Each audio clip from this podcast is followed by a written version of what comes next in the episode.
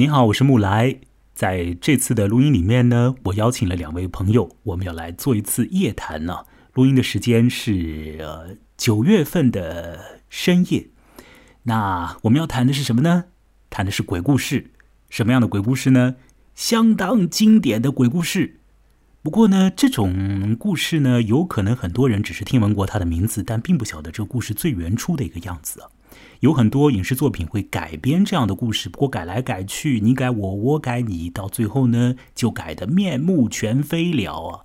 呃，大家看到的有可能是一个全新的现代人所编出来、演出来的故事，而它和我们接下来要聊的那清朝的蒲松龄写在纸上的故事已经大相径庭，完全不是一回事了。我们这次要聊的鬼故事是《聊斋志异》里面的画皮。那两位朋友参与录音，现在呢，我先要和他们打一声招呼。我们呢是采用这个呃网上会议的这种工具啊来进行连线的，所以呢，有可能呢因为各种技术的原因啊，可能这个音质上有可能会出现一些问题，请大家来包涵。那第一位参加的。啊，这个是 Art 小姐 ，Art 小姐你好。哎，木兰你好。嗯嗯，你是在上海的杨浦区同我连线啊，而本人呢是在上海的崇明岛。好，接下来第二位呢是 Jasper，Jasper Jasper, 你好。哎，你们可以叫我 Jazz。哦，你现在改名了 Jazz 了啊？缩缩写啊 ，OK， 呃，反正 Art 小姐她用的是缩写那。Jazz 你也开始用缩写了是吧？好，那你是在上海的黄浦区与我们进行连线啊，希望我们的通话是顺畅的哦。好了好了，我们要来聊的就是这蒲松龄所写的画皮。那现在呢，我先问二位啊，就是说你们是不是同意我说的这个意见，就是讲呢影视作品里面啊，无论是呃哪个人编的哪个人演的呃那个戏啊，都和我们所读到的文言文的那个故事啊，差距极大哎，是否同意两位？同意同意，这个是真的。是的，影片里面出来的很多情节和这个文章里面的完全就是两回事啊的，是。所以呢，我们接下来的聊天呢、啊，请各位听者注意，我们不是在聊任何一部电影，我们是在聊《聊斋志异》里面的。由文字所传达出来的所记录出来的、啊、被许多人聊过但是许多人却又根本不了解的那篇画皮。好了，那、呃、我想呢要这样来操作，我现在呢先来问问二位对于这个故事的一个大概的印象，因为我想呢二位都是在录音之前不久来读这个故事的，实质上本人也是这样的，那只不过比你们两位大概早读十几个钟头。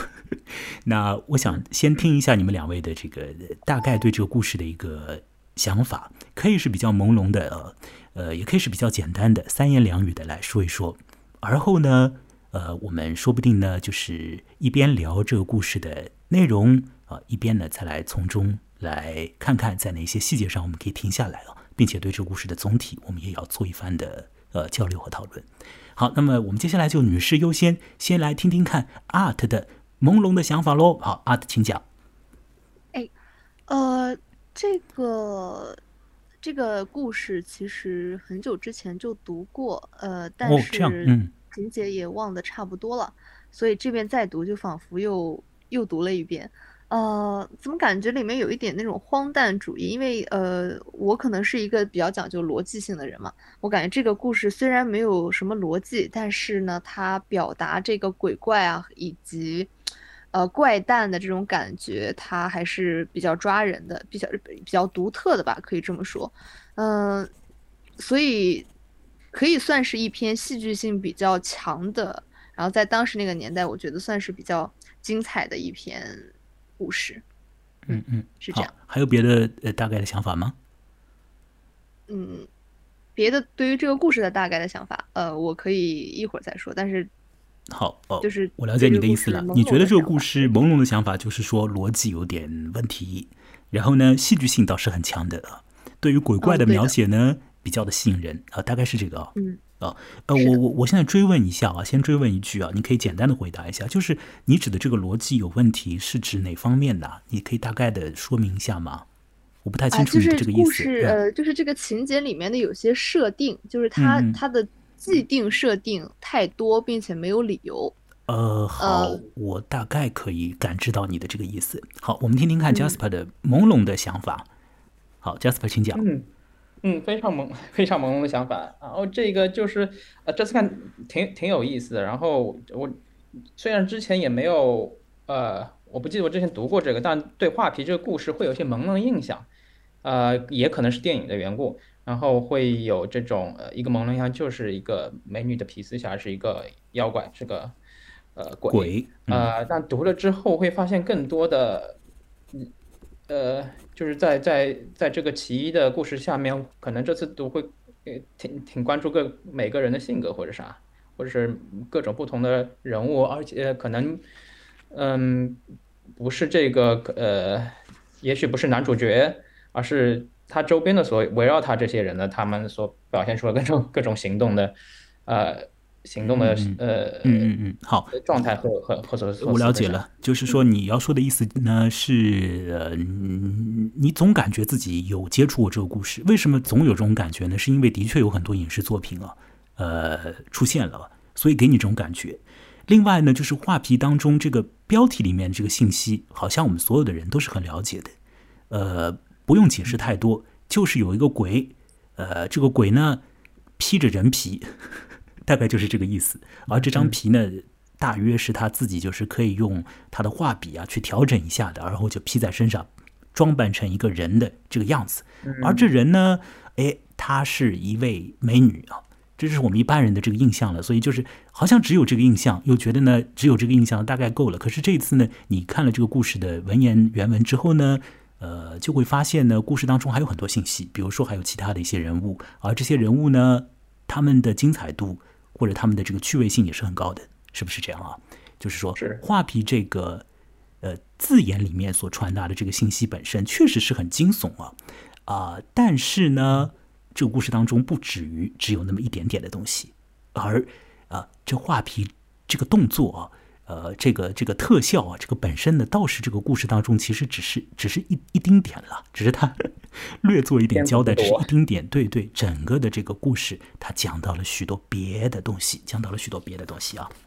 好，那我们就来说说这个故事在别的东西上面的表达啊。因为在录音之前呢 ，Art 跟我讲到过一个信息啊，他说呢，这个故事呢具有一种上下的平衡感，而这一点呢，恰恰是本人其实很想在这段录音当中所去传递出来的一个信息啊，有可能和 Art 想的。略微有一点那个相通的地方，就是讲呢，我认为这个故事呢，呃，明显它就可以被区隔成上半部分和下半场的。在上半部分当中呢，有那个扮演成美女的鬼，其实到了后头，这个鬼啊，在上半场里头，他也扮演成了一个有一点年岁的妇女的哦。哎，反正这是在上半场当中，而到了下半场当中呢，那个鬼啊，已经已经没有了。哎，他已经被收服了啊，是吧？啊，而那个色鬼啊，就是那个和啊和那个妙龄女子发生关系的那个男人，当然那个妙龄女子是披着人皮的鬼了哈、啊，就是那个色鬼那个男人啊，他其实到了上半部分的结尾的时候，或者讲上半部分，对对对，已经没了嘛，就是他已经就是不省人事，或者讲已经。已已经死了，而且这个死相呢是一塌糊涂。照着蒲松龄的原话来讲呢，就是死得很狼藉的。为什么很狼藉呢？因为他的这个肚子啊，他的胸口啊就被抛开来嘛，把这个心啊啊被那个鬼啊就直接的就摘走了啊。所以他的这个死相是一塌糊涂的。那么到了上半部分啊，这鬼也没了，这男人也没了，可是下半部分偏偏这故事还有一长节呢，一一大一大段呢。他讲的是什么呢？讲的是一个女人。和另一个男人的这个故事了，哎哎，这是怎么回事啊？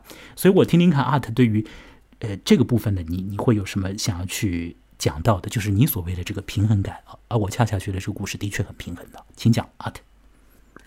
嗯，因为它这个里面呢有很多就是呃对立关系，我还对这个蛮反正觉得还蛮有趣的。他们有相似呃相似的一些人物形象和一些完全对立的人物形象。你比如说呃王生作为男主角，他死生对吧，然后他有老婆和情人对吧，然后呢妖怪和道士，但是道士同时又有一个这个乞丐，就他这几个人物形象的对立和这个冲突性其实都蛮强的。嗯哼，嗯，但是他们又恰恰有一种制衡的感觉，就是呃在比如说呃一开始的时候呢，就是这种感觉，就是说你看情人来了那老婆不愿意对吧，呃呃情人来了老婆不愿意，但是那个那么的不愿意，他还是容忍的基本上。呃对，他一开始不愿意嘛，那后来他他老公非要离婚的，他也没什么话好说。然后呢有趣的是呃老公然后老公死了，嗯，是吧，然后他又他又他又要去救救她老公，就是说他其实其实这里面吧，就是你每个人都可以抽出来去看他的行动轨迹，嗯，你会发现他是在一个拉扯的状态下，嗯，但这个拉扯又很微妙，所以我用平衡感这个词，哦，因为我可能想不到更好的词。那我的那个想到的你所谓的平衡和你实质上的那个平衡的意思还不一致，因为我想到的是这故事的，嗯，它有这个上下半场，而你所想到的呢，就是这个故事内部啊，人物的他的行动，包括人物和人物之间对应的关系，这里头你觉得有一种平衡啊，有一种这这个滋味在里头，是吧？啊，好了好了，那我们现在是不是就先来啊说说这故事当中有何许人也，或者说怎样的这个妖魔鬼道的东西啊？先把这几个人啊，大概把他们的这个呃状态稍微交代一下啊。以免等一下听下去的，如果没有看过文章的人呢，会迷糊起来。而后呢，我们等一下就是比较更具体的一点说说内容情节，好吗？那首先这个故事一出场就有一个叫做王生的人呢，就是王秀才了，姓王的秀才啊。那这个王生呃，他就在路上呢领了一个呃披着人皮的鬼到他的家里头，所以这个鬼呢是这故事里头的第二个的形象吧啊。那第三个的形象呢是王生的妻子，所以这王秀才他本身就已经是有家室的人，可是却又在路上呢领过一个女人回去啊。好，余下来还有一些人物的，一个人物呢被称之为是道士是吧啊，一个道士啊。那还有一个人物呢也就更加怪一点了，应该怎么称呼他呢？称他为啊，呃，也称他为道士吗？还是怎么说？疯子乞丐乞人。对，小说里面的呃这个文言当中所用的词是乞人，这个乞是乞丐的乞啊。好，他有一种疯疯癫癫，有种邋邋遢遢啊，有一种像是就是你，呃、像是更加激烈一点的那种济公的那种感觉。我我在乱想，反正就是路边一个。啊，在那种很污糟糟的地方啊，身上也是一塌糊涂的，这这完全不成样子的一个这么一个家伙，半仙半仙，哎，有一点这个味道，有一点这个味道，哎，而且你可以感觉到嘛，就是这个半仙呢，或者这位乞人啊，他呢道行啊，他的能耐，他的这个呃一些一一些一些技术吧，要高过于那个道士，是吧？嗯，好，反正呢。在这个小说里面就有这么几个形象啊，那么有王生，有鬼，有王生的妻子，有道士，还有那位更加啊，呃、神秘莫测的乞人。好，那这故事大概讲的是怎样的一个状态呢？容我现在呢要去开始对这个故事呢做出一种勾勒。那么在我们做这个勾勒的过程之中，啊，呃，我们。有的地方会停顿下来，我们会做一些的讨论，做一些的交流。而现在呢，如果呃 Art 和 Jazz 那边的这个，呃、连线状态是稳定的，那么二位是不是可以听到一些响动啊，在这个音频当中出没？二位可以听到吗？鸟鸣。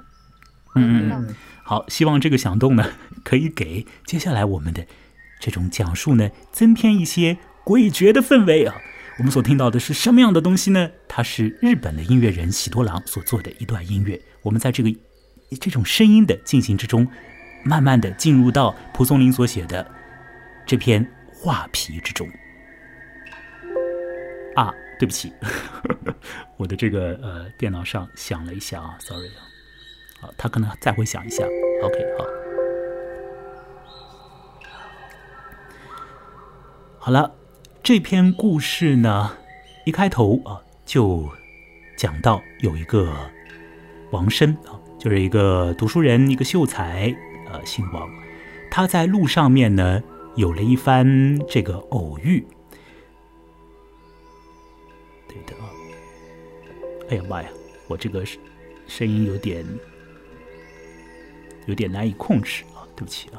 好，他有了一番有了一番那个偶遇，他遇到了什么样的呃人呢？是一个在路上啊独自行走的二八美女啊。那二八呢，就是十六岁了啊，十六岁的这么一个美女啊。呃，王申就大概问他啊，为什么这样子在路上走？那这个女人呢，就开始发出一些似乎有一点点在勾引这个王申意思的这种回应啊。比如说，她说啊，她自己啊被父母就是出卖给了什么男人啊，这个男人呢打她骂她之类的，那她自己很辛苦就跑出家来了，诸如此类啊。似乎呢，就是一个有一点经历的啊，比较苦的一个女人啊，自己我完全不知道要去哪里啊，没有定所的一个女人。好了，这个王申呢，听到啊，女人有这么样的这个呃自己爆出来的身世经历之后呢，他完全没有做怀疑啊，他就讲到呢，他自己的家不在远处啊，叫那个女人呢随他回去好了。那这个女人呢就很快乐的就跟着这位王申回去了。当然回家之前他问了啊，你家里面有没有其他人呢啊？那那么结果呢，王申呢跟他说啊，没有人的。为什么没有人呢？因为他要领这个女人呢去的地方呢不是卧房，而是一个书房啊。王申就把这个女的呢就藏在那个书房里，可实质上我们晓得王申家里头是有人的，是有他的太太在那里的。好啦，这个女人呢也蛮舒服的，在那个书房里面就住下来。女人跟她讲了有一些秘密，我们不要外泄好了。那随后呢不久呢，这一男这一女他们就做了男女之间啊要做的比较快乐的事情了。好了，过了几天之后呢，王申还是把、呃、这个情况告诉了他的妻子了。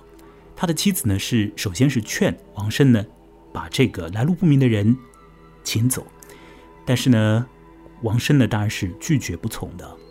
随后有一天呢，王申呢他去逛街的时候呢就遇到了一个道士啊。那这个道士呢看着他就觉得这个男人呢身上有问题啊。那道士问他说，你最近有没有遇到什么东西啊？王申说没有啊，啊没有东西啊。道士说你身上有邪气。那王申呢呃就想要去辩解啊。这个道士呢就讲了，他说祸哉，是故有死将临而不悟者。哎呀，好奇怪啊，这个世界上啊真的有那种死到临头了还不觉悟的人呢。道士发出了如此的这个很言很语，可是呢王申觉得说这个道士大概就是佯装要为我来驱灾解惑的这样子啊，啊实质上呢就是要从我这里呢挣点钱呢、啊、骗我点钱而已。所以这个王申呢根本就不理睬这个道士。那那天呢他就跑回家，跑回家之后呢，他就看到呢他的这个书斋的斋门呢是被关死的啊，他不能进去。结果呢他就翻过这个围墙啊啊，想要进去看呢。那他看到的是什么呢？这个时候呢他就看到了比较、啊、不太好看的情况了啊。他看到的是一个鬼啊，是一个凝厉的这个鬼啊，他的脸呢是翠色的，他的牙齿呢是很长的。呃，这个鬼呢就铺了一张人皮在他的床上，拿着一支笔啊在那儿画呀。画完之后呢，他把这个皮像穿衣服一样的往身上一披，于是呢就从鬼而变成功了一个女子了。这王申见到如此的形状啊，他当然就是大惊失色了，所以他像、呃、小动物一样就往外爬，爬出他的破墙啊。那王申就要去找那个道士啊，找道士帮他去驱离这个灾祸嘛，是吧？王申不知道道士在哪儿，找啊找，找啊找啊，那在荒野当中跪下来祈求啊。这道士来了，道士就说啊，哎，这个地方道士说的话是不是有点奇怪呢？那我想在这里边我们要做第一次的这个停顿了。我想问问看 Art 和 Jazz 在这个时候倒是是不是说出了一些比较怪兮兮的话来。好，我们让这个音乐呢慢慢的降落啊。好，请问呃 Art 你还在吗？好， Art 你还在吗？等一等啊，我们要把好 Art， 我刚刚那个应该是没有听到你的声音，现在如果你还在的话，请你重新说一下，你还在吗？我在啊。好好好，能听到吗？好，刚刚可能是技术问题哈。呃，我们在这个地方先做一个停顿了啊，就是王生在旷野当中就祈求到了这位道士嘛，但道士呢给予他的一些回应，是不是有点奇怪啊？嗯，就是若说那个，我想先留他一条狗命，你先缓缓呗，是这个地方吗？差不多了啊。呃 ，Jazz， 你是怎么看这里的？嗯呃，我觉得道士是觉得，呃，道士他他一开始是有这种，呃，叫呃呃恻隐之心或者悲悯之心，他觉得那生物这样子也不容易。他说，蒲松龄说良苦，然后他活着不容易，不忍心伤害杀生，直接把他干掉，所以他想找一个折中之策，不不杀掉那个鬼的情况下，也能帮到呃王生。嗯哼，嗯，好，所以这边呢，道士说出来的一个话呢，确实就是会有一点点，可能会有点奇怪哦。呃，道士的意见呢，就是他只想帮王生呢去赶走那个鬼而已，他不想去真正的去，嗯，好像是夺去这个鬼的存在的权利，就是他只是想让这个鬼啊，就是你你走开啊，你你到别的地方去好了，不要在王生这里就可以了。嗯，他不想去弄死他，但是鬼难道还会死吗？有可能呢，在蒲松龄的这个整个的《聊斋志异》的这种意识世界里面呢，就是鬼这种东西呢，它有可能是会被消灭掉的。而它以这个鬼的存在状态存在着的时候呢，它也有一种回转到人的这个方向去的一种可能性。比如说《聊斋》当中的另外一篇非常有名的聂小倩啊，聂小倩就是一个女鬼嘛，她后头不就变成一个人了嘛，是吧？所以鬼它是有一种变化的这个可能的，它有可能是可以向着一个，也许是更好一些的方向去的啊，就是朝着那个人的方向去的，或者呢，鬼呢，照着蒲松龄的《聊斋志异》的其他的一些篇目里面的这个设计，就是它有可能会找到一个像是替身、像是脱身一般的东西，而后呢，它自己就可以从那个轨道当中呢。脱离出来了。反正不管如何，这个道士所给出来的意见呢，仅仅只是说啊，这个鬼也有他的辛苦的一面，那么呢就把他赶走就好了。于是呢，道士就呃给予了王生一个东西啊，给予了他一个拂尘，让这个王生呢把他挂在琴房的门口啊，并且呢约定呃他们两个人第二天要在一个庙里头呢再次会面的。王生回到家当中呢，自然是不敢进那个书房了，所以呢，他就跑到内室啊，跑到他的卧室里面去睡着，把这个拂尘呢就挂在卧室的门口了。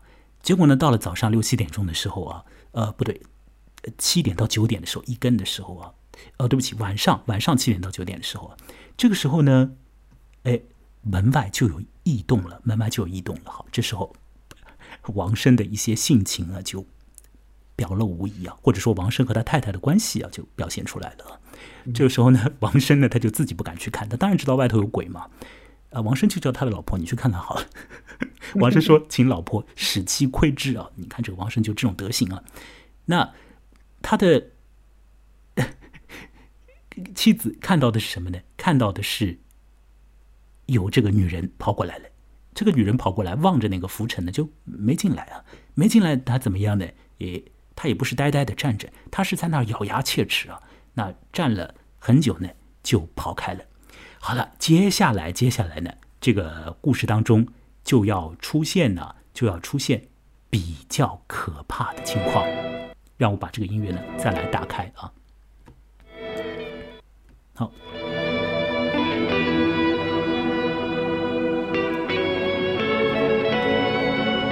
好。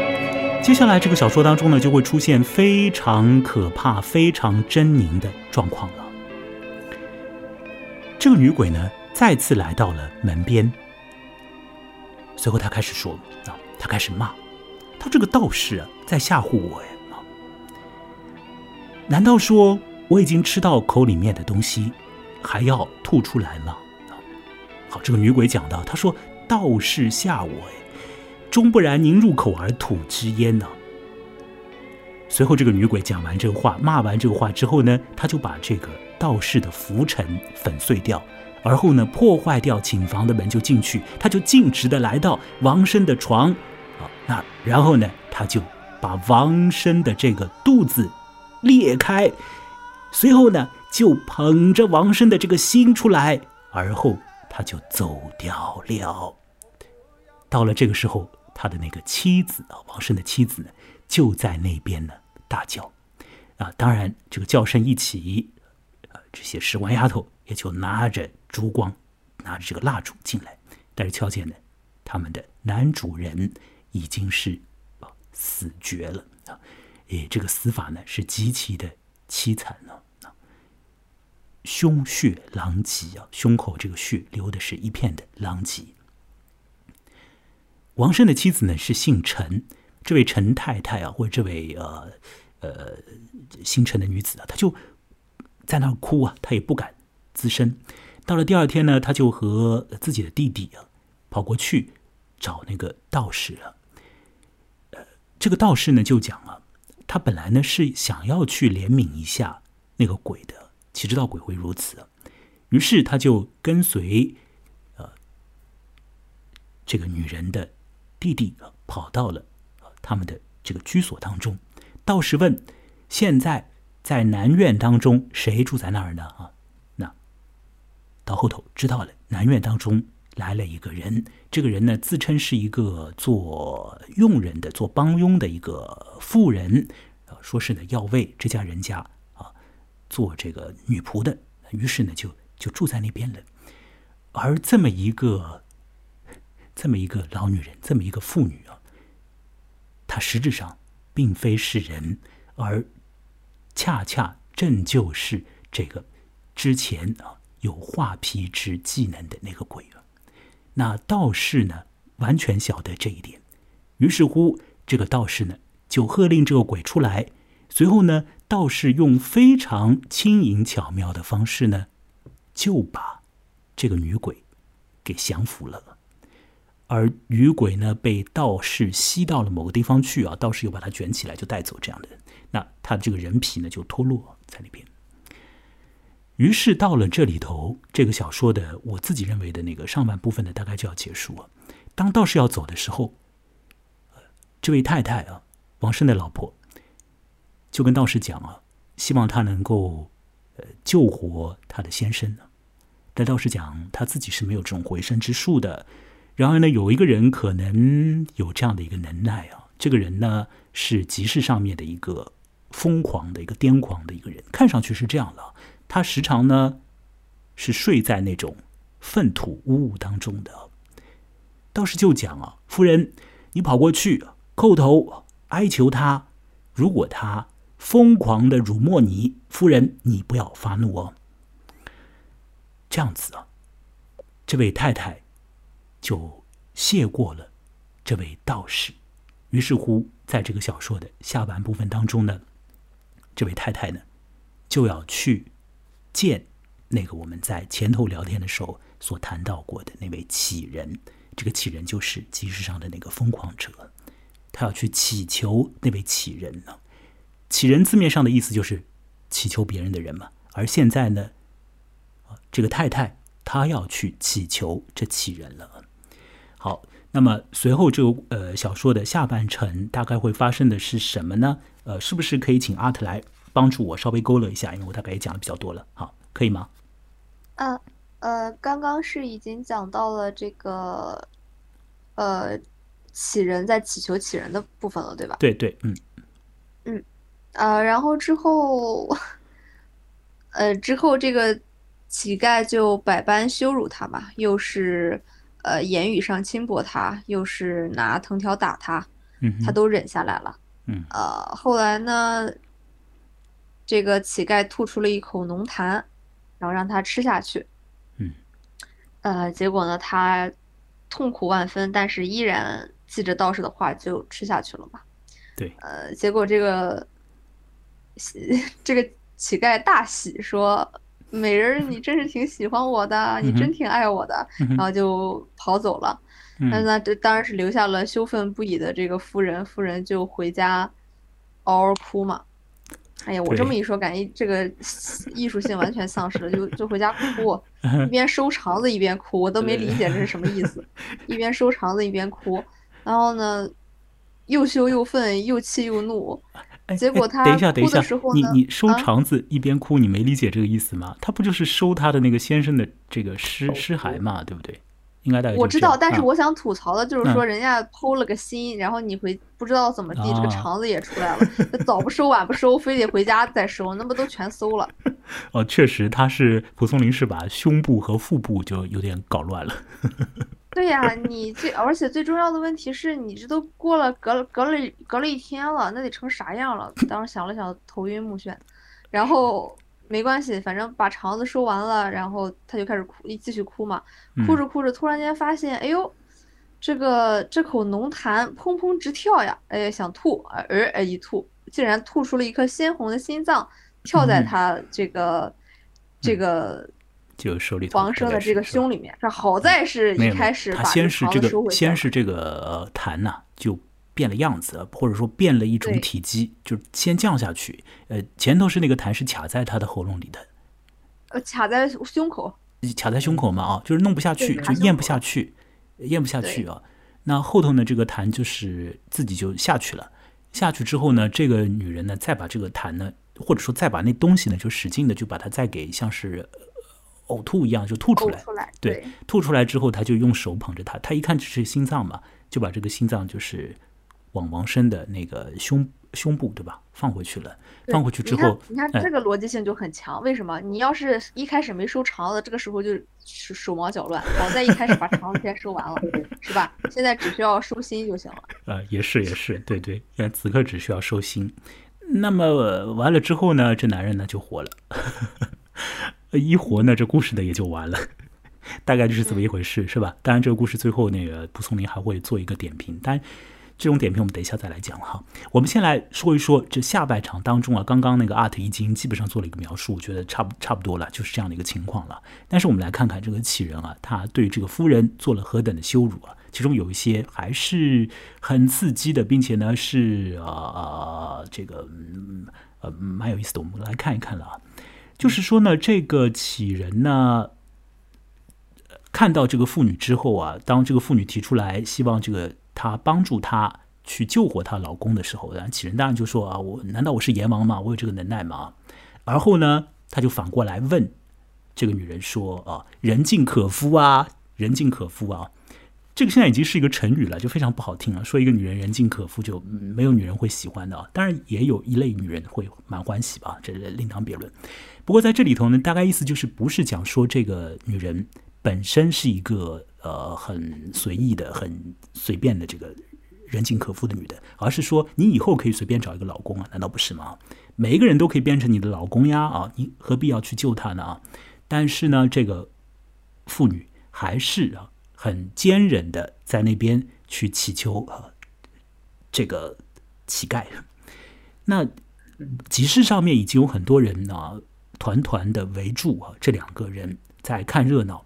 但这个妇女呢，就是她表现出来是一种相当相当之具有忍耐感的一种状态啊，她就一直在忍受言语上的这种羞辱，甚至于是直接这种肢体上这种这种呃这种呃打啊之类的。她这个我跟你说，她这个是很、嗯、很神奇的，她这个地方用了三层，嗯、因为第一层是言语，第二层是身体，第三层是精神。嗯，你不觉得很妙吗？对吧？言语是第一，然后是身体，然后是精神性的侮辱，它就是一个递进的一个关系。所以说半仙嘛，嗯，是一个递进的关系，一直在一直在去刺激这个女人，但这个女的是忍受住了一层一层的刺激，所以到最后她就把那个痰就往下咽了，但这个痰咽不下去多少的位置就卡在那里头了。嗯，所以这个痰卡住之后啊，请讲那个 Jasper 要讲什么？呃。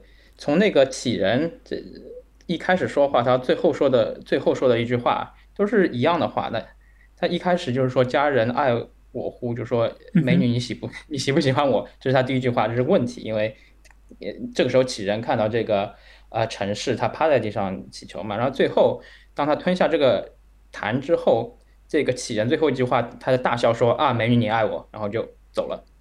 这个是嗯呃挺挺有意思，就是为为什么他要说这个？他如可能是一一一个层面是语言上的一个侮辱，另一个层面他是不是有其他的意思？为什么要说你你喜欢我吗？就是美女你喜欢我吗？嗯哼嗯嗯，我最后肯定说美女你喜欢我。这是这应该是一个问题，对，这是一个问题，对对。我们等一下可以来，等一下我们可以来试着就是回应一下。好，那反正这个故事的内容大概就是这个样子，是吧？啊，这个故事呢，我们已经把里头那种比较激烈的一方都已经描述出来了。呃，反正完了之后，这位王生啊，他就就是没什么事的，他就又活过来了啊。那活过来了之后呢，好了，呃，他发现呢，他的身上呢，无非就是有一些伤疤，而后呢就呃愈合了，愈合了之后呢，就什么事情也没有了，这个故事也就完结了啊。呃，反正呢，鬼也早就已经跑掉了。那王生呢，他也活了，他老婆怎么样了呢？也不写了。那最后呢，这个蒲松龄呢就化身为叫做异史氏，这个异呢就是差异的异，史是历史的史啊。异史氏呢是这个《聊斋志异》当中的一个呃一个书写者的名字啊。这个人呢基本上就是蒲松龄本人了。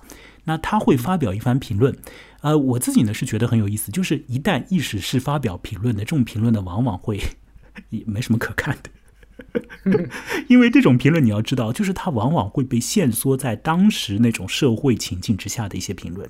而我们现如今看这个小说的时候，我们实质上可以不去呃严格的抠在那个异史氏所做的评论里面的，就是说不用被他的评论给框住，而我们可以用我们现在人的眼光再去看这个故事啊，是完全可以这样做的。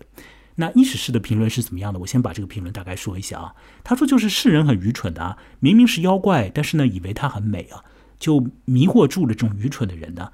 明明是一些忠心的人，却以为这种人是有虚妄之心的人呢。呃，然爱人之色而愚之，欺亦将食人之唾而甘之矣啊。就是说，然而呢，你喜欢别人的美色就去贪取，那么你的老婆，你的老婆呢，接下来就倒霉了啊。那她就要去吃别人的唾液啊，并且呢，要很心甘情愿的啊，觉得很好吃的吃下去啊。这就叫做什么呢？叫做天道好还啊。这个世界上就是有报应啊，有因果了啊。但是呢，愚而迷者呢，就是不觉悟啊。那意思是最后说可哀也夫啊，就是哦，这这是很可哀伤的一件事情了、啊。你看他的这个评论，就是蛮像是我们一般语文里面给出一个中心思想那样的，是不是这样啊？好，呃，我们其实可以抛开意思是本身所给的那个评论了，我们现在可以再来回过头来来看看这个小说。那也许现在我们就要用比较现代人的眼光，用我们现在的眼光，用我们真切的心去感受这个故事了，感受这个故事了啊。刚刚呢 Jasper 其实已经提出了一个问题，那也许我们等一下会用一些问题这个来作为驱动，我们再来回看这个故事啊。呃，我其实有一个感觉，就是这个小说当中有一个地方有一种动作出现了几次啊，就是吃下去吐出来之类的。女女鬼把这个心事呃吃走了，就吃掉，而她呃老婆呢去去吃这个唾液，后来又吐出这个唾液。哦，这个这个我要我要反对一下啊！呃、你说啊，不是这样，她她当时人家女鬼捧着她心走的，你没看她？哦，捧着她心，你哦哦哦，对，捧着她心走的。哦，是你不确定她要不要吃的？对对对，呃，对不起，是这么回事情，就是这个女鬼在进门之前，她发了一声咒骂，这个咒骂就是说，哎呀，你这个道士啊，你是在吓唬我呀！那那那个难道说我已经吃到嘴里的东西我还要吐出来吗？啊，他发出了这么一句咒骂，这个他肯定是骂过的，是吧 Art？ 哦，对的对的对对对，我我其实刚刚要说的意思是那个意思啊，就是这个信息和后头的那个呃原配夫人啊，就那个夫人去把那东西吃下去再吐出来，哎，是不是有一种有一种很妙的那个呼应在里头啊？是有的啊。他对他这个这个进一步说，就是说。呃，从他的视角来说，就是说坏人就会想的是吃的东西怎么吐出来，对吧？吃了东西不吐出来，坏人想的是我吃了东西不吐出来，就没法吐出来，对吧？好的人也想的就是说吃了之后才能吐出来。还能呕出来给你。不过这个比喻倒也不咋地，说实话，你说要是真是吃了好东西，我给你吐出来也就罢了。人家、嗯、你说要真的话，你说人家女鬼吃的是心，人家可喜欢吃心了，我为什么要吐出来？人家、哎、你吃口大龙坎，你吐就吐吧，真的是。哎、不过在这儿阿特，我要反驳你一下，就是说这个女鬼她到底愿不愿意吃心，或者说她是不是必须得吃心，是个问题的。其实我们看这个故事的时候，哎，你你你你也对呀一下，什么什么什么意思？是不是你同意我的说法？他不是必须得吃心。对，我同意你的说法。我觉得人家不需要吃，嗯、我我觉得人家可能是可能是说的别的，因为他这个没有明确的表示出来，他到底要干什么。你像吃心。嗯，是当时影视剧里面表现，就是说这个女的是要吃心的，但是这个里面呢，我我是觉得没必要，你怎么地还害怕不愿意在别人面前吃？我觉得它这里面是有点别的意思，就也许她要的东西并不是要吃她的心，你知道吗？对，我非常同意阿特你说的这个说法。这个女鬼呢，她呃绝没有必要去吃，呃或者说去捧走那个男人的心啊，她绝没有必要这样做，因为她一旦这样做之后，你后果是什么呢？后果就是说。那这一家子人呢、啊，就鸡飞狗跳嘛，是吧？你这男主人都死成这样了，那岂不是岂不是接下来要要要出很多麻烦嘛，是吧？那么也就是说，你出了这个麻烦之后，这个女鬼，请问你或者说这个呃鬼吧，请问你如何再在这户人家当中待下去呢？你好不容易找到一个地方待耶，所以我们看这个故事当中，实质上它有一些没有逻辑的地方，反而是有一种逻辑感的，就是当这个女鬼。把心捧走之后，你会发现她马上变成一个老女人，她又想方设法的就又住到了这户人家的一个南厢房当中。哎，好像她不想走，哎，好像她会觉得这个地方也可以，我要待在这里。似乎这个女鬼在，嗯，好像她喜欢感受之家的人气还是怎样的。总而言之，她就是没有再变成一个孤魂野鬼，她还是继续的想逗留在这个地方啊。好，我们回到这个女鬼，而且她很，而且她很收敛，她她。他没有大开杀戒，他不会说这个我我愤怒了，这个我见到谁杀谁，这个你旁边老婆也杀掉。这个这个、我是有我是有自己的想法的，我觉得他需要的东西其实并不是心，我觉得他应该是吃吃什么人的欲念呀、啊，就这种类型的东西。因为说句实话，当时他从一开始他就是一个钓鱼者的心态，你看到吧？他是一个。往往什么？人家往往说，往往成功的猎人都是以这个猎物的姿态出现的，是不是？他就是这个样子，他就是在钓这个男的。你说大半夜把人家女生拐到自己家，能是好人吗？不是呀，也许他吃的就是这个贪欲呢，对不对？嗯、也许他留在这个人家里面，嗯、这个二郎也不是什么好人。他发现，哎呦，又有一个能吃的，行吧？那这个我我我生他气是因为我觉得他他竟然还敢。谋害我，还想算计我，那我就告诉你我很强，所以他懈怠了，他觉得无所谓，哎，我就这么强，你奈何不了我何？哎，家里还有个好吃的，那我就在家待着，嗯，是不是就逻辑感就强了？对，呃，我们其实完全不知道这个鬼他需要吃什么，或者说他需不需要吃东西啊？可是呢，我们从那个道人那边呢是得到了一个信息啊，道人就说这个鬼是可怜的，这鬼比较可怜。那么他呢，好像就是好不容易找到了一个替身，还是怎样？这道人说的这个话也有一点，也有一点在翻译上会有一点困难哦。呃，反正呢，他就说此物亦良苦啊，此物亦良苦哎啊，这怎么回事情啊？如果说啊，如果说啊，阿特加斯，如果说这个女鬼啊，她本身就她的确是要吃这个、呃、心啊。那道士肯定不会这样讲，此物就就那就消灭他嘛啊。那如果说呢，这个。这个鬼呢，他不是吃心，而是吃某种贪欲的话呢，有可能倒是也可以说他良苦了，但是他这个也只是 art 你自己的一种演绎啊。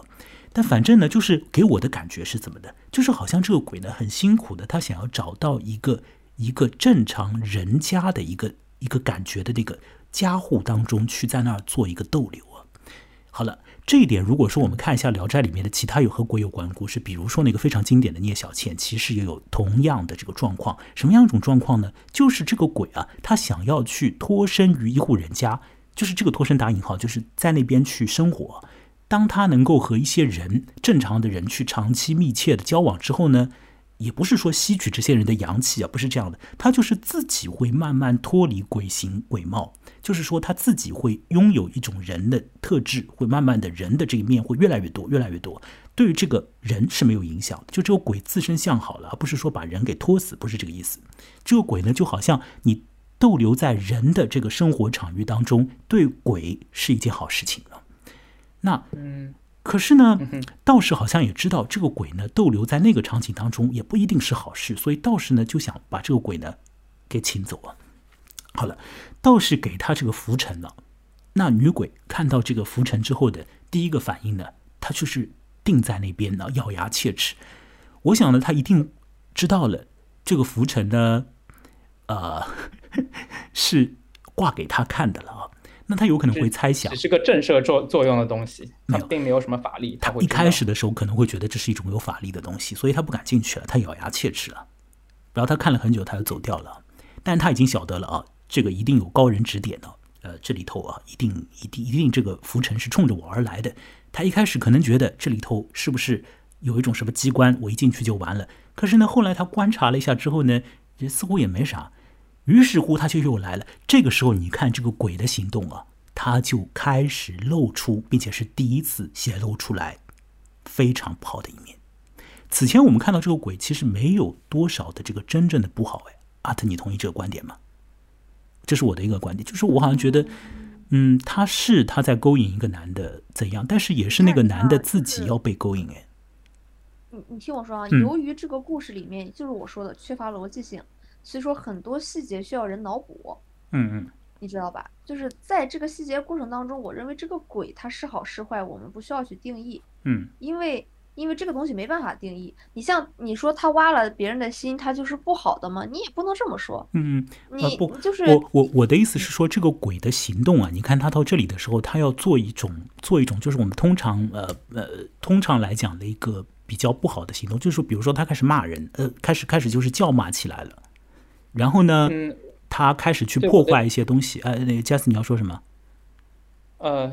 对, 对我的理解就是这个地方它可能更流露出它鬼的它本来的一个本性，也许或者是本性里面恶的一面，像你前面说到它呃比较融入的呃比较希望融入人的这个环境东西，我其实读到那个地方是很有同感的，就是他在那边把皮放在桌上仔细那个画这个这个地方，我感觉因为它是这个感觉是这个皮你不画会褪色，所以他得画，他得可能是每天去画一下，给我一种感觉，他是在仔细经营一个东西，在仔细经营人生这样的感觉。对，然后到到这里，他发现，这个、嗯，到呃，对我来说，对我来，我个人觉得那个那个浮尘更像一个震慑的东西，它它就是一个打个不恰当比方，一个可能犯过罪的人，嗯嗯、呃，会被贴上个标签。你可能好不容易生活正常了，也许。一个一个警察或者是呃像美国那样一个白人警察过来跟你说，哎，你你怎么怎么样，你马上这种积怨就会爆发，嗯嗯嗯、会去激发你一些恶的恶恶的东西去去对呃当下一个情绪爆发出来。呃，好，我我我的想法就是 Jasper 部分地方是非常同意你的想法。我觉得呢，就是这个鬼呢，在我们通盘来看这个故事，或者我们看这个故事的上半部分啊，因为它下半部分也已经被收服掉了，没有了。来看这个鬼的行动啊，我就会发现呢，他是一种的想试试图啊，就是使得自己有一种人的这个感觉的。呃，他一方面这个人皮，他要他要反复的去画，或者他要去把它弄弄好。那当然，你可以说弄好了皮相就可以更加进一步的勾引王生，你也可以用这种色眯眯的这个角度去想这个问题了。但是我还是想把它想成，就是说这个鬼他有一种要和人的这个世界发生更加的这个。更好的融合的这个意图，那么包括说他去引诱那个王生啊，当然他是在引诱王生，当然王生也是愿意被引诱了。可是这种引诱当中，就是为了啊贪求这个色欲在引诱他吗？我看也未必。好像呢，他是觉得哦，我可以去得到一个啊让我定下来的呢，不至于是孤魂野鬼这个状态，我可以定下来，定在一个家户当中。他好像要欲求这个东西啊。好了，可是呢，我们现在看到啊，这个道士，道士他对这个鬼，他是有一种慈悲态度的，于是就给了这个拂尘。其实这个意思呢，在我这里我是觉得很明朗的了，就是道士在向那个鬼发出一个信号，意思就是讲，你不要在这里了，我已经晓得你在这里了，请你走吧。你看到我的拂尘了没有？请你走啊！你现在不要待在这里，你也许可以再做孤魂野鬼，本道士不管你啊，你就再去游荡好了。但是呢，你不要待在这里，或者你找别的地方去，呃，找到下家再讲了啊。此刻我请你走啊，我把这个拂尘亮给你看。可是对于这个鬼来讲呢，就像刚刚 Jas 所讲的，他所接到的这个信息是一种非常强劲的信息，而且这个信息就立即刺激到了他的，可以讲就是我必须得用善恶这个词，因为我找不到别的词了，就是好像刺激到了他的某种恶的东西，所以他立即被这个浮尘啊勾引出了一种要去骂起来的这个感觉。而后呢，他会说出这种如此的狠话，这个狠话就有一点像是破罐破摔呀。就说好了啊，这家事啊我待不得，那好啊，这家我已经吞到口中了啊。这个他吞到口中实质上是一个比喻性的意思啊，这家我实质上已经站着了啊。难道说我要把这家再吐走，我再去找下一家吗？不，本鬼不要这样做，你这个倒是用把浮尘就吓倒我啊，这个浮尘何有法力啊啊！这个、呃、对我有影响吗？我才不怕呢！立即粉碎之，然后呢又粉碎这个寝房的门，并且并且粉碎这个家庭的最重要的那个人，粉碎掉这个男人呢。所以这个鬼在这里头实质上倒是在释出一个可能是偏向于呃，偏向于垂怜那个鬼的一面的一个信号，可是这个鬼所接收到的信号是，哎呦，哎呦，你再这样来来捉弄我，好啊，难道要让我好不容易已经得到的这户人家，再从我的身边，再从我的这个世界当中，就是要让我放弃吗？不要啊，不要放弃他，并且呢，我要把他给毁掉啊，我要把他给彻彻底底的把他给咽下去，我不可能把他吐出来的。所以在这个地方，就是这个鬼的行动，它就暴露出来了，这个鬼的根性啊，是在这里头出现的。那当然了，到后面他就杀死了啊，杀死了这个王生。所以如果说从这个角度来看呢，我觉得这个小说它的前后的某种某种程度上这个逻辑实质上是比较清楚的。它的下半场在写的是王生的妻子，呃，用一种方式去救他的这个先生。所以你看一下王生的妻子和那个和那个女鬼啊，他们对待一个对待一个人的 这, 这样的一种态度、啊、是非常的不同的。这个女鬼是说 OK 我得到了，得到了你要让我再再放下他，比如说我有种感情，男女感情啊，一个女的说啊，我这个男人已经是我的了啊，你又跑过来说啊，这可能有点问题啊，最好能跟我们关系终止啊，不要啊，不要，我非但不要让关系中对毁掉毁掉毁掉毁掉啊，毁掉得不到就毁掉。哎哎，对呀、啊、对呀、啊，阿德你好像很有经验一样，得不到就毁掉。你毁掉过几个人？嗯、病娇嘛，病娇嘛，病娇就是这种、嗯、这种概念啊、嗯，病娇的就是这个概念。哎、嗯呃，就是最好是能让这个男的把他所有的人，就是他爱的人，其实但病娇是更高一层的含义了。嗯，怎么写啊？病娇这个词，我还是第一次听到。病娇就是生病的病，然后傲娇的娇。哦哦，了解了，好好，你看这个鬼啊，我觉得他有点病娇这个态势、啊、出来了。可是我们要晓得、啊，当你做出这种啊，呃，你死我活的举动的时候啊，让你死啊，我也活不成的，是不是？就是说 ，OK 啊，我把你毁掉，我把这户人家毁掉，那我自己去哪里呢？所以我们看到这个鬼他的下一步的行动，他不是又去找了一个人家，我们可见呢，这个鬼不是那么容易找到一个色眯眯的男人把他领回家的所以他又回来了，他又回来了，他回到了这户人家，待在他的男厢房里。啊，阿特要说什么？对你你你这样讲，他就我感觉就没有逻辑了，你知道吗？就其实我我的想法就是说，你要直接去有这个故事，要有一个。哎，逻辑性的话，它就一定是这个房，这个都家里面还有它有所图的东西，对吧？嗯。然后跟他色眯眯，他没有用那张皮，对吧？嗯。他把他美女的那张皮退掉，他变成了一个老太太的皮。嗯，是啊。他换了一个皮，他用老太太的皮，他才能够继续逗留在这户人家的那个人的那个世界里。但是你不能由此研发出，就是说他很难找到一户人家。我觉得这个不是，嗯、这个这个东西就是我觉得更更有逻辑说法，就是很简单，他。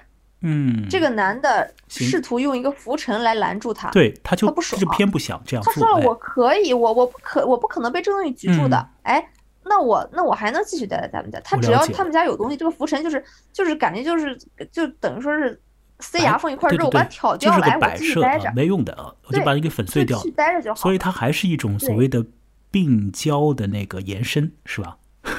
呃，也不算，这种就是我就是。呃真的就是很很简单的，我对在我看来就是一个很简单一个一个，你你最简单来说，比如说我找了一家公司，好吧，我找了一家公司，结果有一个女的，就有一个同事针对我，呃，然后呢，我不费吹灰之力，我就我就把把她整服帖了，或者说是我直接把她给整开除了，我不在乎她，对吧？我照样可以待在这个公司，嗯。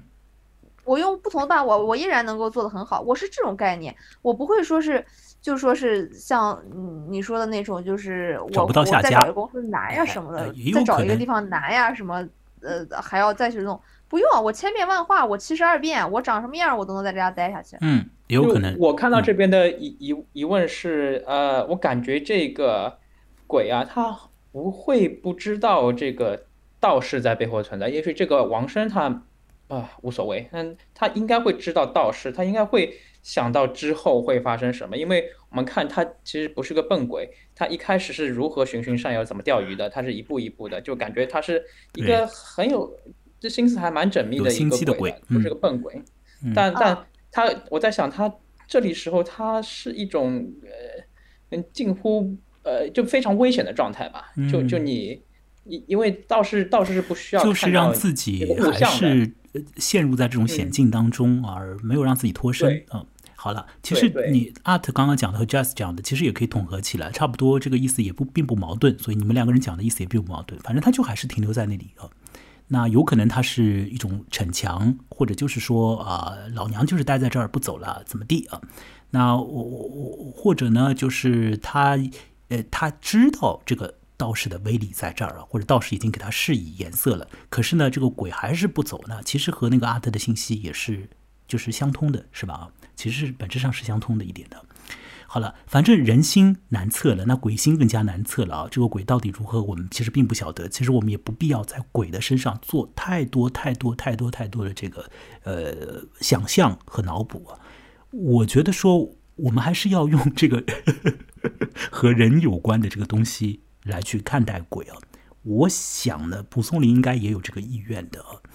呃，他没有给鬼设计很多很多种鬼的法则，不像是现在一些科幻作家啊、一些神秘作者啊之类的，他可能会说鬼就应该如何如何，鬼是怎样怎样，分很多种鬼啊之类的。其实，在蒲松龄的《聊斋志异》的那个世界当中，鬼的存在的那个状况和其他的一些像是道啊，或者是其他的仙人这种状况，就是模模糊糊的啦，有种稀里糊涂的状态。但是人的这个世界里边，人怎么做才是非常重要的。所以我们等一下要看这位夫人，这位痛。失掉了他呃先生的这个夫人，他作何反应啊？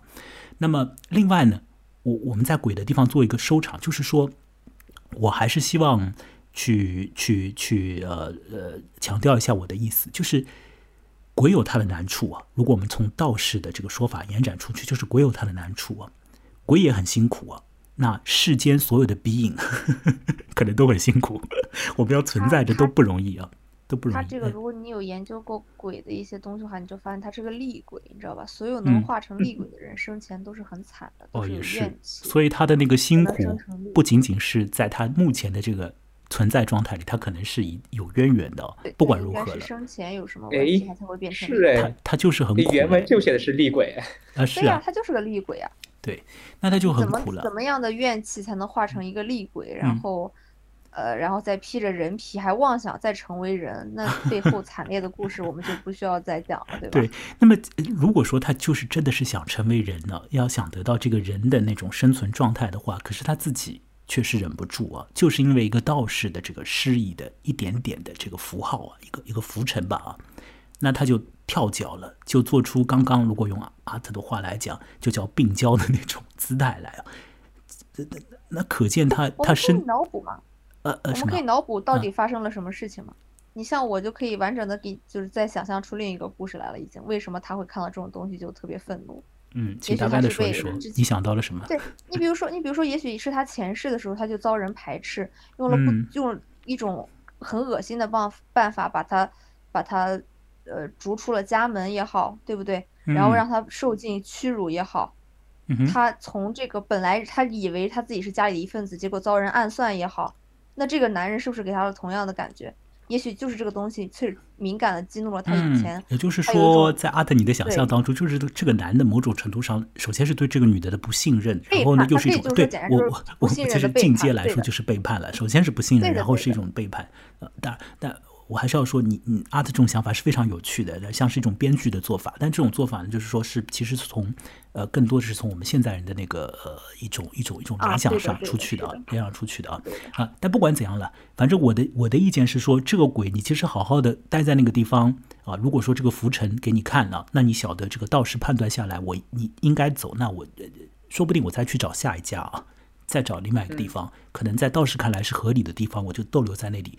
我汲取到这个人的能量之后，我可以变成人啊，我可以不用只是披这个人皮，而真正具有人心，那岂不是也是一件好事吗？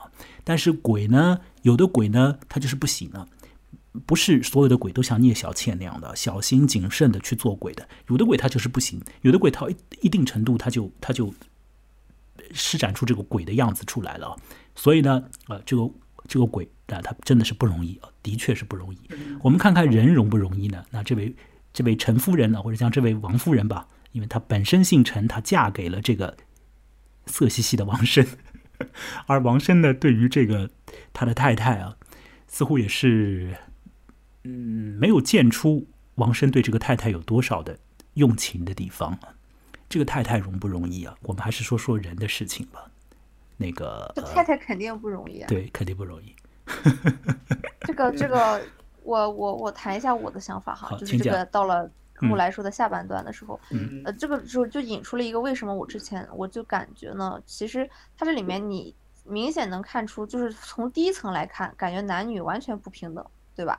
嗯，就呃完全不平等，包括他的那段自己的评判是吧，说所谓的啊、呃、这个你觉得她漂亮，其实她是鬼，那么就是大概这个意思嘛。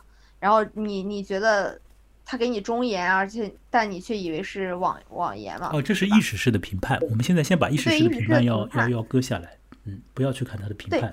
嗯嗯，对，但但但是简单就是说、嗯、就是说作者都是这么去说的，也就是说他可能是这么想的。嗯嗯，但其实到第二层，我认为这个男女的关系相当平衡，甚至是女强男弱的关系。哎，对对对，哦，我我在这儿打断你一下，那个那个呃，阿特，你等一下可以再继续讲下去啊。我这我在这里打断你一下，我刚刚为什么要让你就是搁置意识式的评判呢？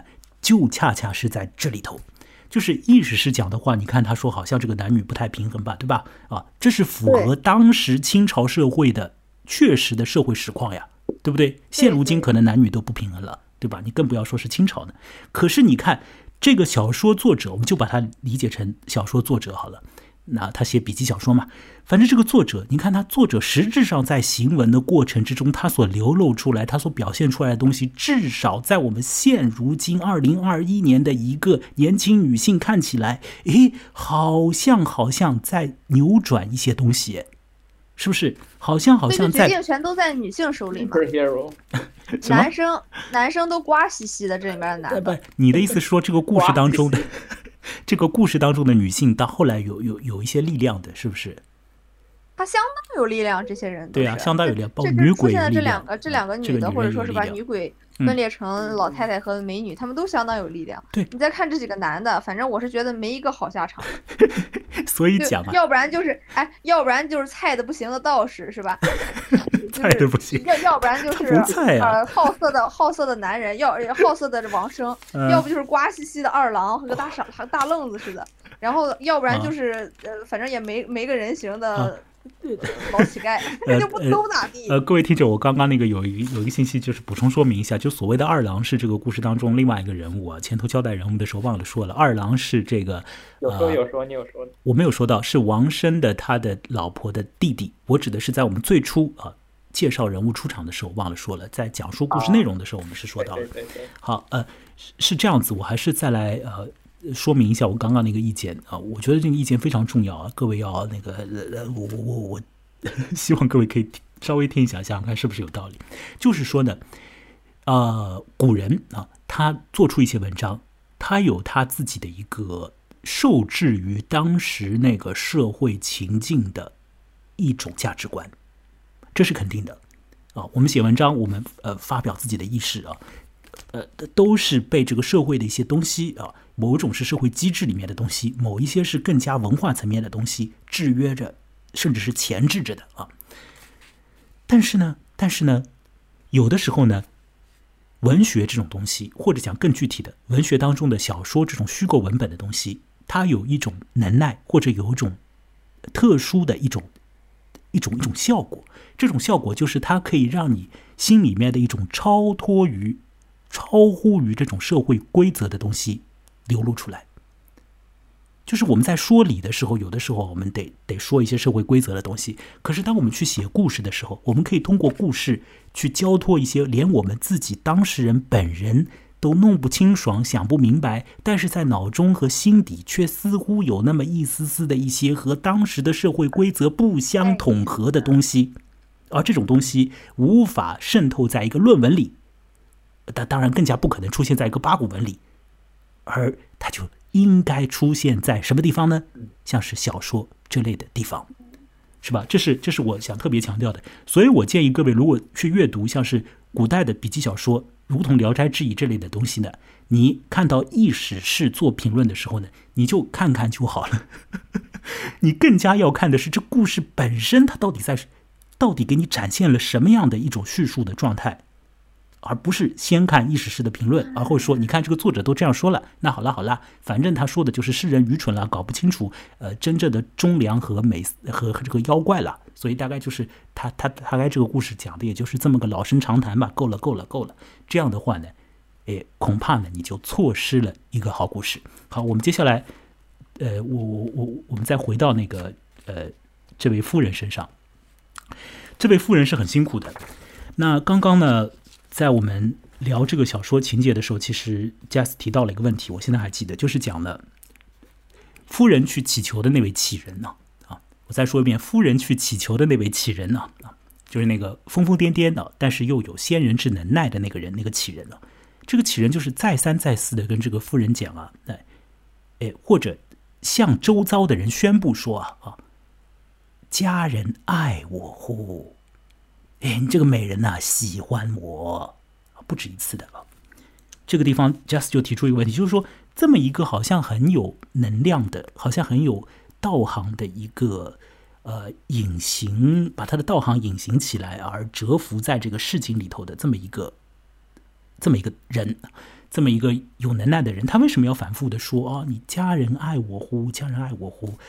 呃。如如果我们从现代人的那个，从我们现在的那个视角当中，我们是不是可以给他给出一些我们所看到的、我们所想到的东西？我想问问看 ，Art， 你对这个地方有没有什么你的想法？有啊，你这个、嗯、对我来说，我认为这个确实这个乞人他的形象已经不是人类了，你知道吧？他甚至说是道士，他都要往上去高高频了，他可能是一个。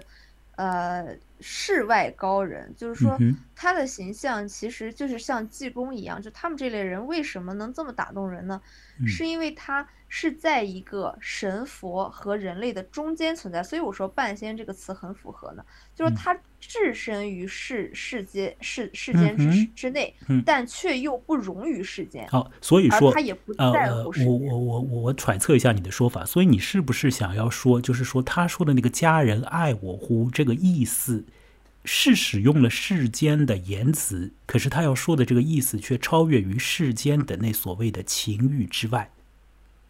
啊、呃，对，他绝对没有情欲、嗯、这东西就像逗狗似的、嗯、你知道吗？就当人就比如说人类往下走一个档、嗯、你比如说就是我我不恰当的比比如说小狗小猫的是吧，嗯，就逗他玩，你知道吧，嗯，你像对对他来说，他我觉得认为他他是一个智者，他是知道我先逗弄逗弄你，你你要是这层都受不了你，我也不用打你了，那我再打打你，哎呦，你还能忍得住，嗯、我再试探试探你。没错，当你都能承受得住，你这是这是我的考验，你能承受得住 ，OK， 我愿意给你想要的。没错，而且一颗人心呀，那个、一颗人心却是他的一个浓痰，你想想他得多半仙。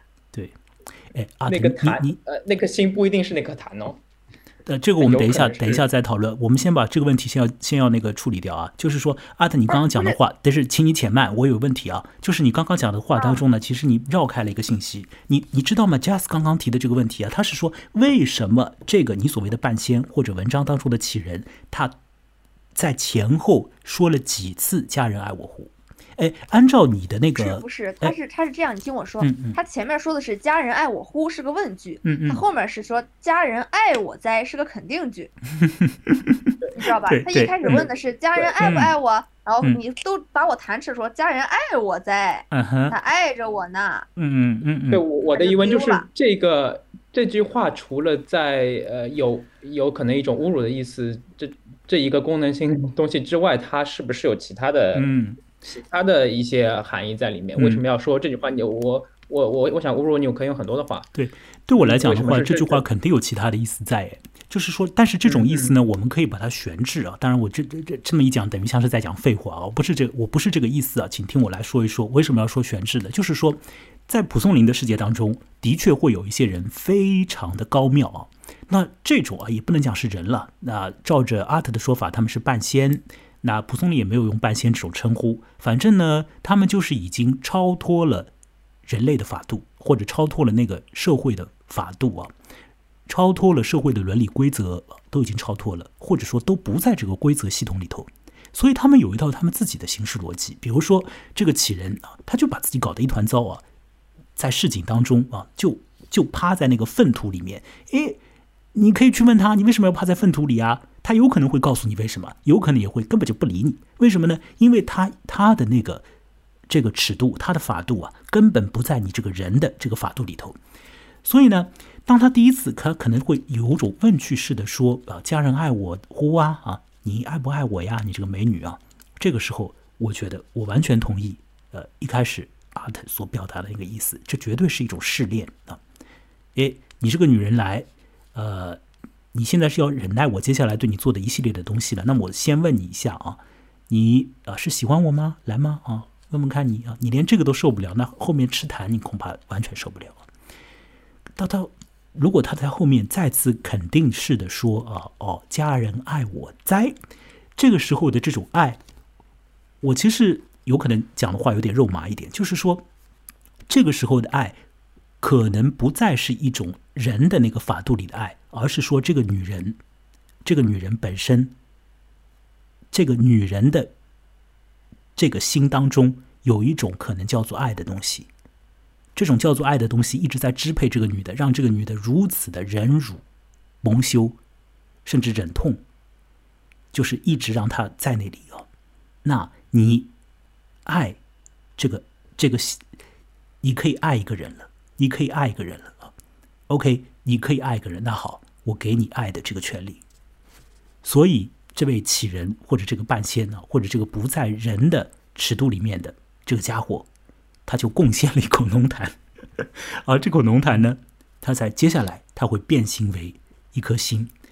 我们这样看下来的话，的确啊，是这个杞人他所做的事情和这个道人相比啊，和这个道士相比啊。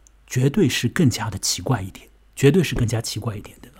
道人还会用世间的这种角度，比如说，我要是不是要，呃，怜悯一下那个鬼啊啊，用这种角度来。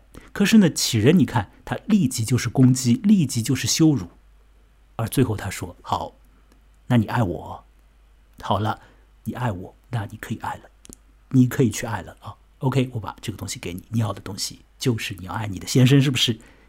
你可以爱了，因为你有一种爱的可能了。哦，那好，我不知道我这样讲是不是偏肉麻一点？嗯嗯、没有没有没有一点。这个东西，这个东西，你知道你知道还有一个很有趣的事情是什么吗？嗯，就蒲松龄啊，他字什么？他字流仙，你知道吗？哦，流仙，两个字就字流仙。嗯、就其实我是有想过，就是他为什么这两个字的韵韵意是什么什么感觉嘛？嗯。对吧？什么感觉？流仙两个字啊，就说我我自己的一个解读，就是说他留在这个世界上的一个神仙。其实神仙不是应该有仙界嘛？他是留在人间的仙。嗯，那你说，其实这个概念，其实就和其实某当然他也不至于像变成乞丐那种感觉，但是我感觉就是，你说这个人，你也可以用用流仙来称呼他，他可能就是留在这个世界上的一个神仙，嗯的这种感觉。嗯嗯、所以我们来。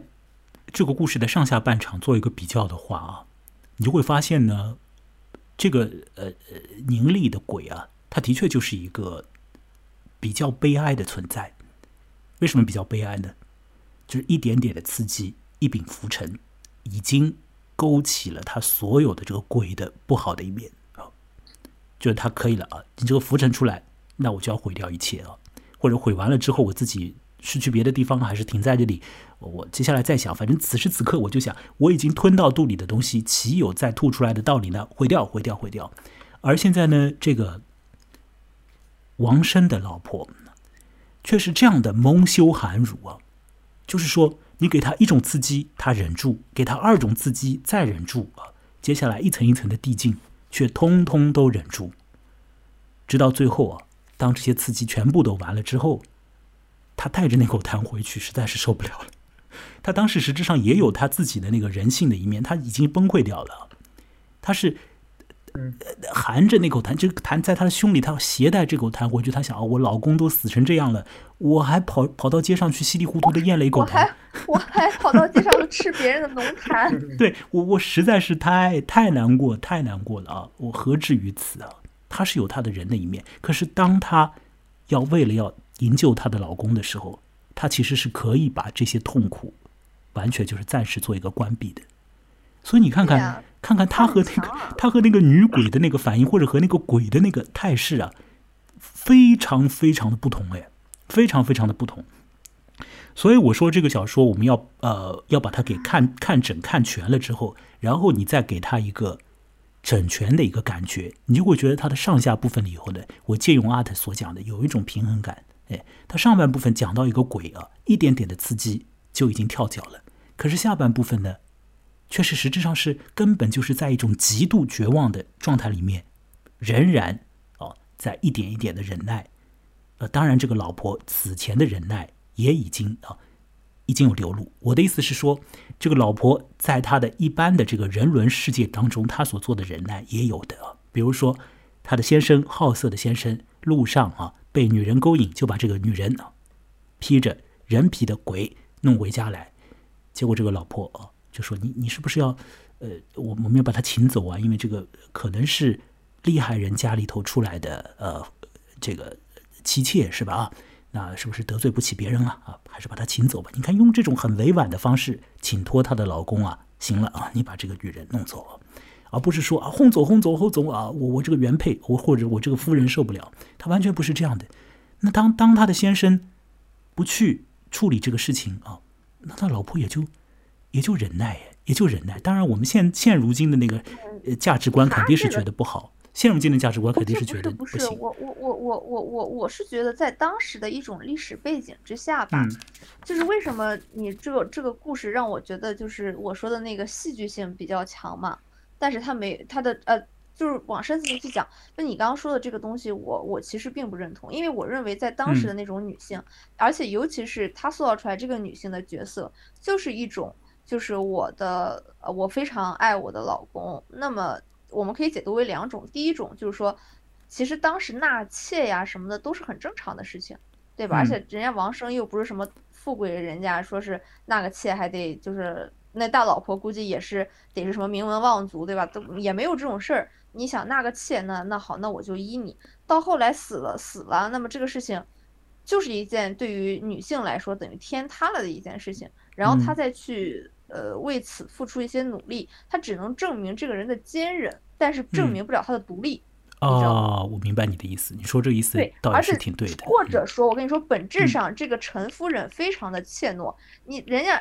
当时那鬼冲进来，把那个把那个人就是心抓走的时候，人家吓得是连声都不敢吭。你没看最后老公死了，哭的都有多惨，说嗷嗷都哭了多少遍了。人家女鬼来的就吓懵了，就呃把心当然这个场面应该也挺吓人。对，怯懦和勇敢的针对的事不一样。就一开始外面有声音，嗯、老公不敢看，他去看的。他他他们有沟通，他应该也知道他是有可能是鬼。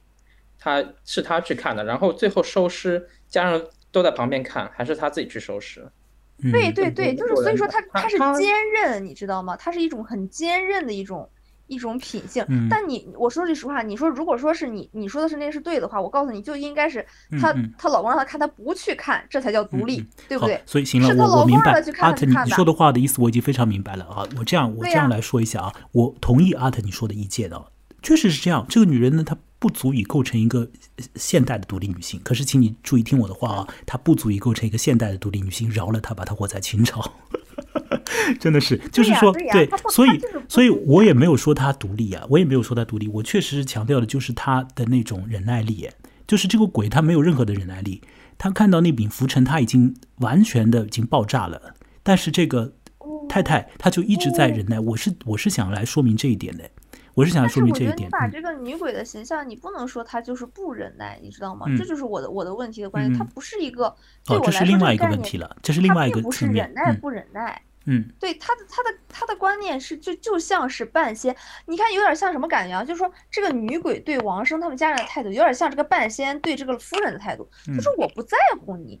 你知道吗、哦哦、我愿意生气就生气，我愿意羞辱你就羞辱你、哦哦、他并不是说我真急的跳脚，我真是想侮辱你的那种感觉，就是我不在乎，我觉得你无所谓啊，你你就是个菜鸡，那你还敢挑挑衅我，那我就我我就是要把你豁了，不就这么简单的事吗？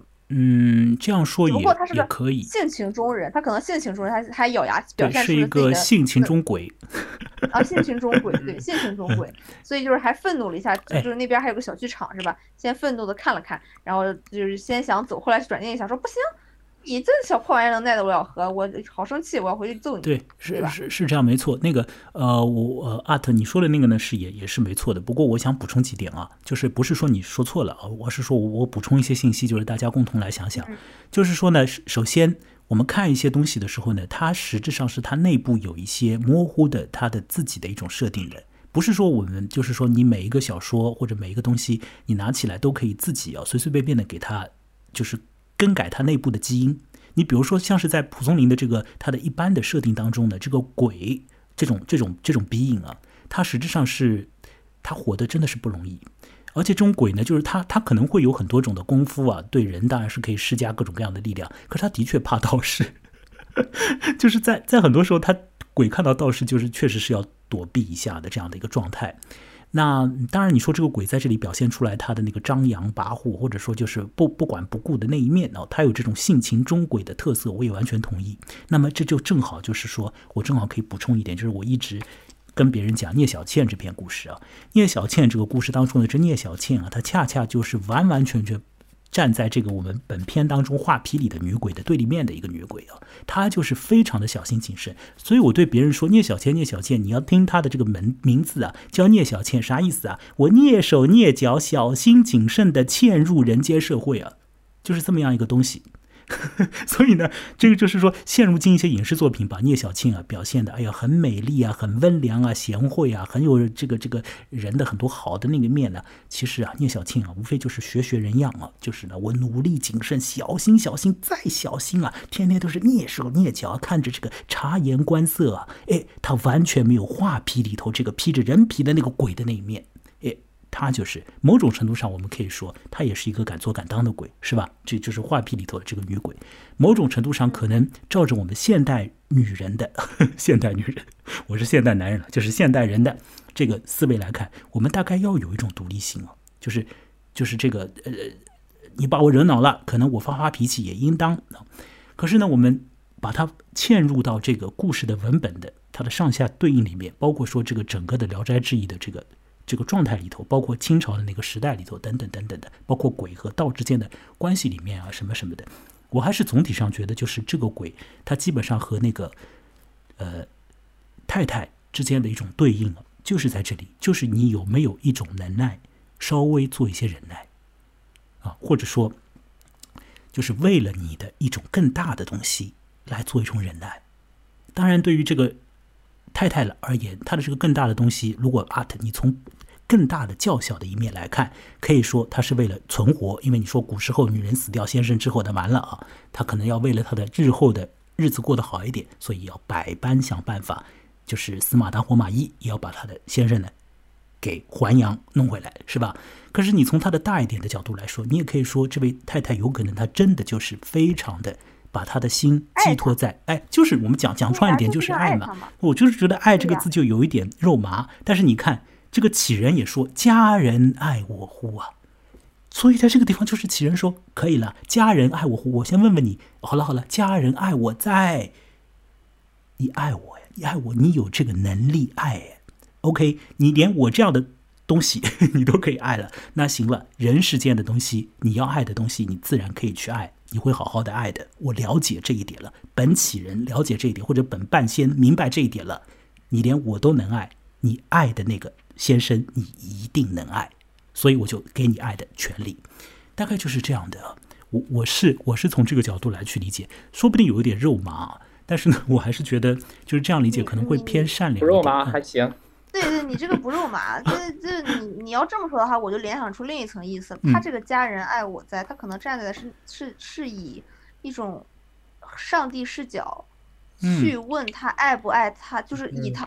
就是站在她老公那面去问的这个这个女的，你知道吧？嗯嗯，因为她后面也说了，她说她说我也不是阎王，那个你忍忍，你可以再找个老公嘛，是吧？这不是也是站在那个男人，感觉就是老公、嗯、老公那边律师的感觉，说是那么你可以你也可以再再找个老公啊，那不行，那我打打你看看，打打你、嗯、哦，你还不走，那我就再吐口痰给你。哎呦，你那那你是真挺爱他的，家人爱我或者家人爱他在。对呀、啊，这个我其实某种程度上也是。别人的，因为对于那个杞人来说，何须有我呀？是不是？他当然是一个无我之境的存在了，对啊，他已经不需要有他自己了，哎，所以好了，那我们这样讲的话，是不是更加那个就是通畅一点呢？所以到了这里头呢，我们现在就是最后来说说那个把心呕吐出来这个这个情境啊。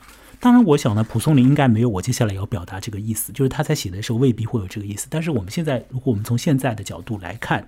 你对他做一些阐释也也是可以的，就是给我的感觉是什么的？你知道啊，这个就 Art 就比较了解了。那、啊、当然，那个Jasper日后也会了解，我这不太容易了解。就是说什么的？哎，你看，呃，女人要生小孩好不容易的啊，那先生要让女人生小孩倒是挺容易的啊。那女人生小孩很累的啊，要把她生下来啊，很痛苦的啊。你看现在这个女人，她要呕出一颗心来，她也很痛苦的啊。但这个心从女女体当中脱离之后。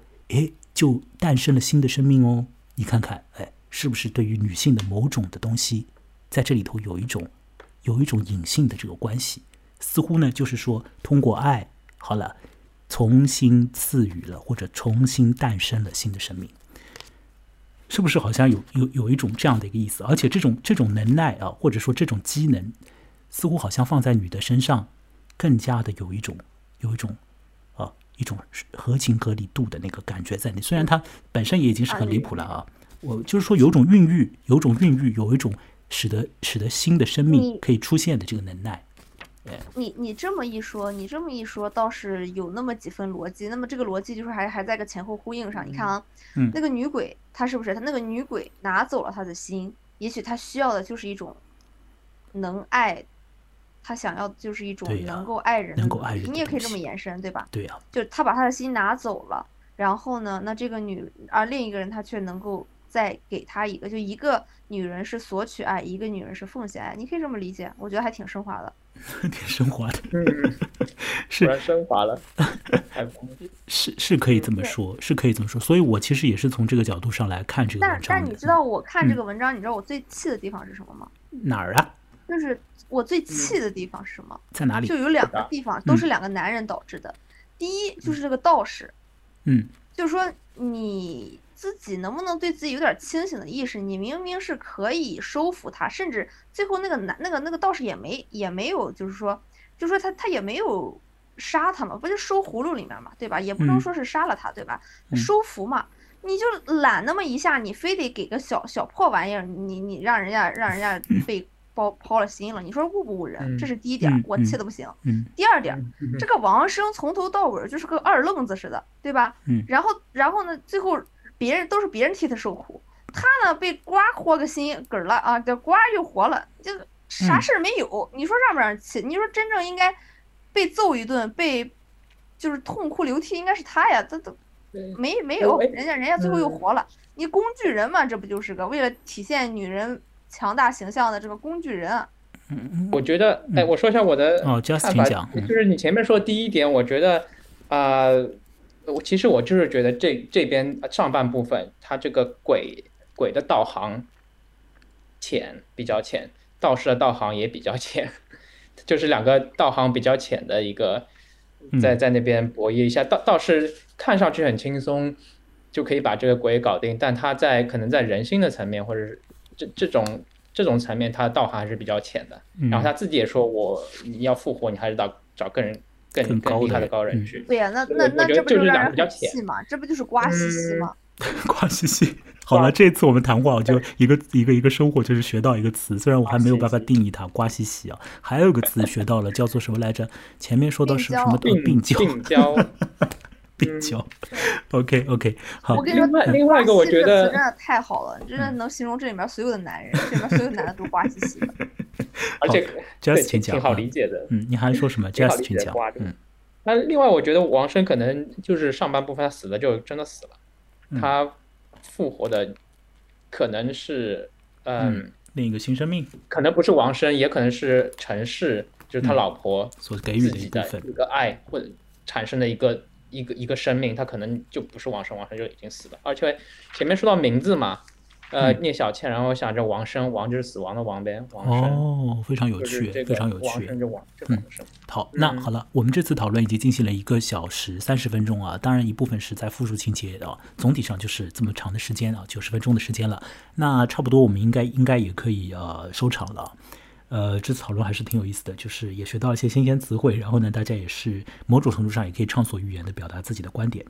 那我我最后其实我想来说一个事情呢，和这个呃和《聊斋画皮》呢本身也不太相关了啊。就是说我在看这个小说的时候呢，我一直脑子里面在盘桓，就是总觉得我好像好像有一种联想啊，就是说我好像可以想到一种别的东西，但是我一直不知道那个东西是什么。后来我看完之后呢，在路上走着走着的时候，我突然想到了，我想到的是什么？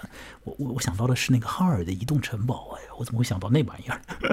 因为呢，就是说在宫崎骏的动画影片《哈尔的移动城堡》当中啊啊，如果你看这个影片的话，你会发现这个影片当中其实有一颗人心的，这个人心呢是驱动这个城堡的，那并且呢这个这个这个人心呢某种程度上就是说它演变成了这个人城堡啊，而这个人心就是哈尔的人心。